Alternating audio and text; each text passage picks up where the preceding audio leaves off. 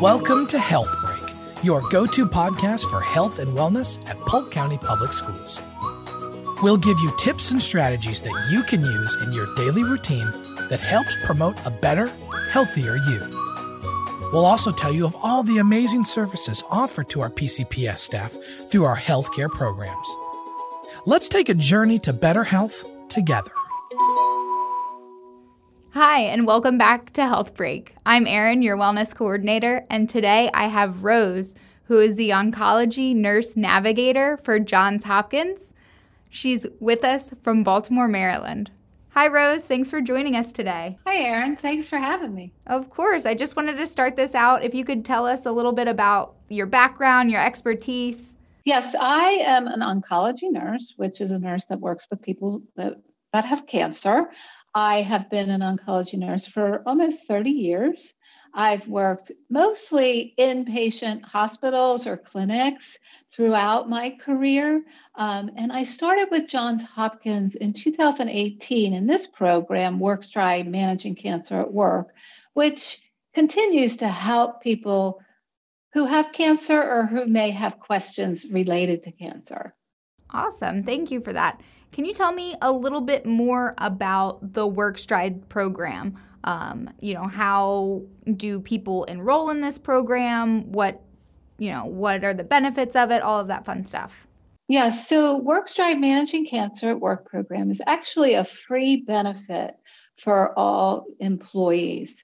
It is not something that anyone needs to um, enroll in. It's free and it's confidential. So it's a matter of making a phone call, sending an email, or going onto the website and sending a message that you know they need to talk with an oncology nurse navigator. So the support comes with the oncology nurse navigator in terms of uh, if someone calls and has just a question even about cancer, or if they themselves have a new diagnosis. They're connected with an oncology nurse, and that oncology nurse navigator will stay with them throughout their course whether it's you know they have to have treatment or don't have treatment they're they're assigned to the same nurse um, they can the nurse provides support in terms of local resources information. She can review pathology reports um, in terms, maybe suggesting second opinions, making sure they're getting the standard of care. Now, they're not the treating nurse, they're a second layer of support. So they will reinforce what a person has been told by their medical team, or they will help their family member get to resources um, get to screenings. Maybe someone smokes and they want to get a low dose CT scan. We can help them find that resource. Very cool. So it's like having a, a best friend or a nurse in the family that you can, you know, rely on and help kind of sift through all of the information that you get when you get a difficult diagnosis, um, such, you know, such as the ones we're talking about. Right. Yes, that's a that's a great way to put it. And it's it's to they also help to advocate, you know, have the employee advocate for themselves because when someone's diagnosed with cancer, they don't know what they don't know. So right. they may not even know what to ask and they may not even know how to advocate and say, well, these are my goals and how do I get there? Of course, we all know want the cancer to go away, but there's other life goals right. that people need to consider. So we talked about you know all of the great resources that your program offers for individuals or family members are there any resources available to managers or supervisors who have an employee that has this diagnosis yes there's a whole section on the website so we have a website the workstride managing cancer at work website where there are over 50 videos that people can view. Now, there's a whole section for managers, and there's some role playing videos. So, how does a manager actively listen to someone that comes to their office and says, I have cancer, what they can and cannot say. We can help a manager feel comfortable with those conversations and help the manager understand the rights that a cancer patient has under the Americans with Disabilities Act. So there's a lot of information in the website, not only for the employees, but also for the managers and supervisors. That's great. Are there any lifestyle um, behaviors that kind of make it make us more susceptible to getting some forms of cancer? Yeah, there, there, of course, in terms of any chronic illness. So we're going to look at it in a holistic way. So, what we want to do in terms of trying to reduce our risk for cancers in general, we want to make sure we're exercising. We want to make sure we have a good, healthy diet. What is that for an individual? We have to make sure we're sleeping we're managing our stress and we get our screenings and we have a sense of purpose. That's very important. That is. You mentioned screenings. Are there any guidelines for screenings? I know this is uh, Breast Cancer Awareness Month, so can you go over some mammogram screening guidelines for me? Yeah, so the American Cancer Society recommends women can start to screen between the ages of 40 and 44. Then from 44 to 55, I mean, 45 to 55, screening every year. And after 55, every two years.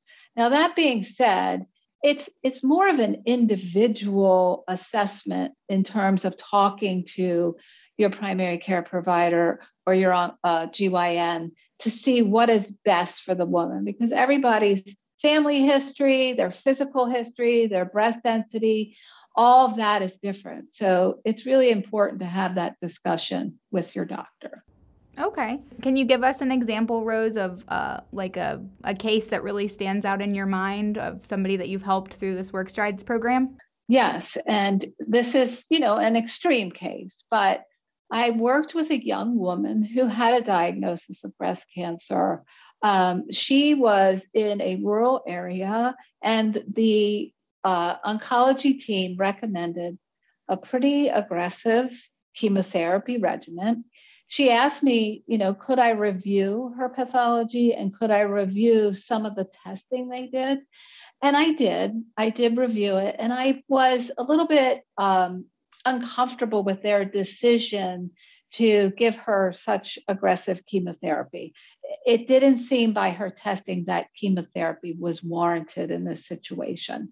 So I asked her, you know, how she felt about getting a second opinion at an NCI designated cancer center, which is the National Cancer Institute designated cancer center. She was in agreement. It was about an hour and a half away from her home, but she went and she made the appointment. And um, she asked the doctor if I could listen in, and she called in and I listened. The medical oncologist was completely fine with it. And the medical oncologist also felt, based on the testing and the information, that she was not a candidate for chemotherapy. Anti hormonal therapy, which is a pill that she would take for a number of years, was what was best for her. So that was a very significant change in her treatment plan based on a second opinion. Yeah, that's amazing. And I'm sure that ultimately changed, you know, her quality of life during treatment as well. Absolutely. Absolutely. That's amazing. That's an amazing story.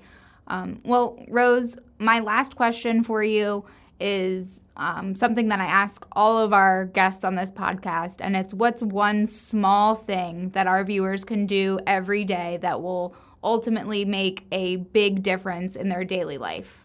Um, I would say when they wake up every day, think about what they're going to do for themselves physically, mentally, and spiritually to help themselves be as healthy as they can be every day.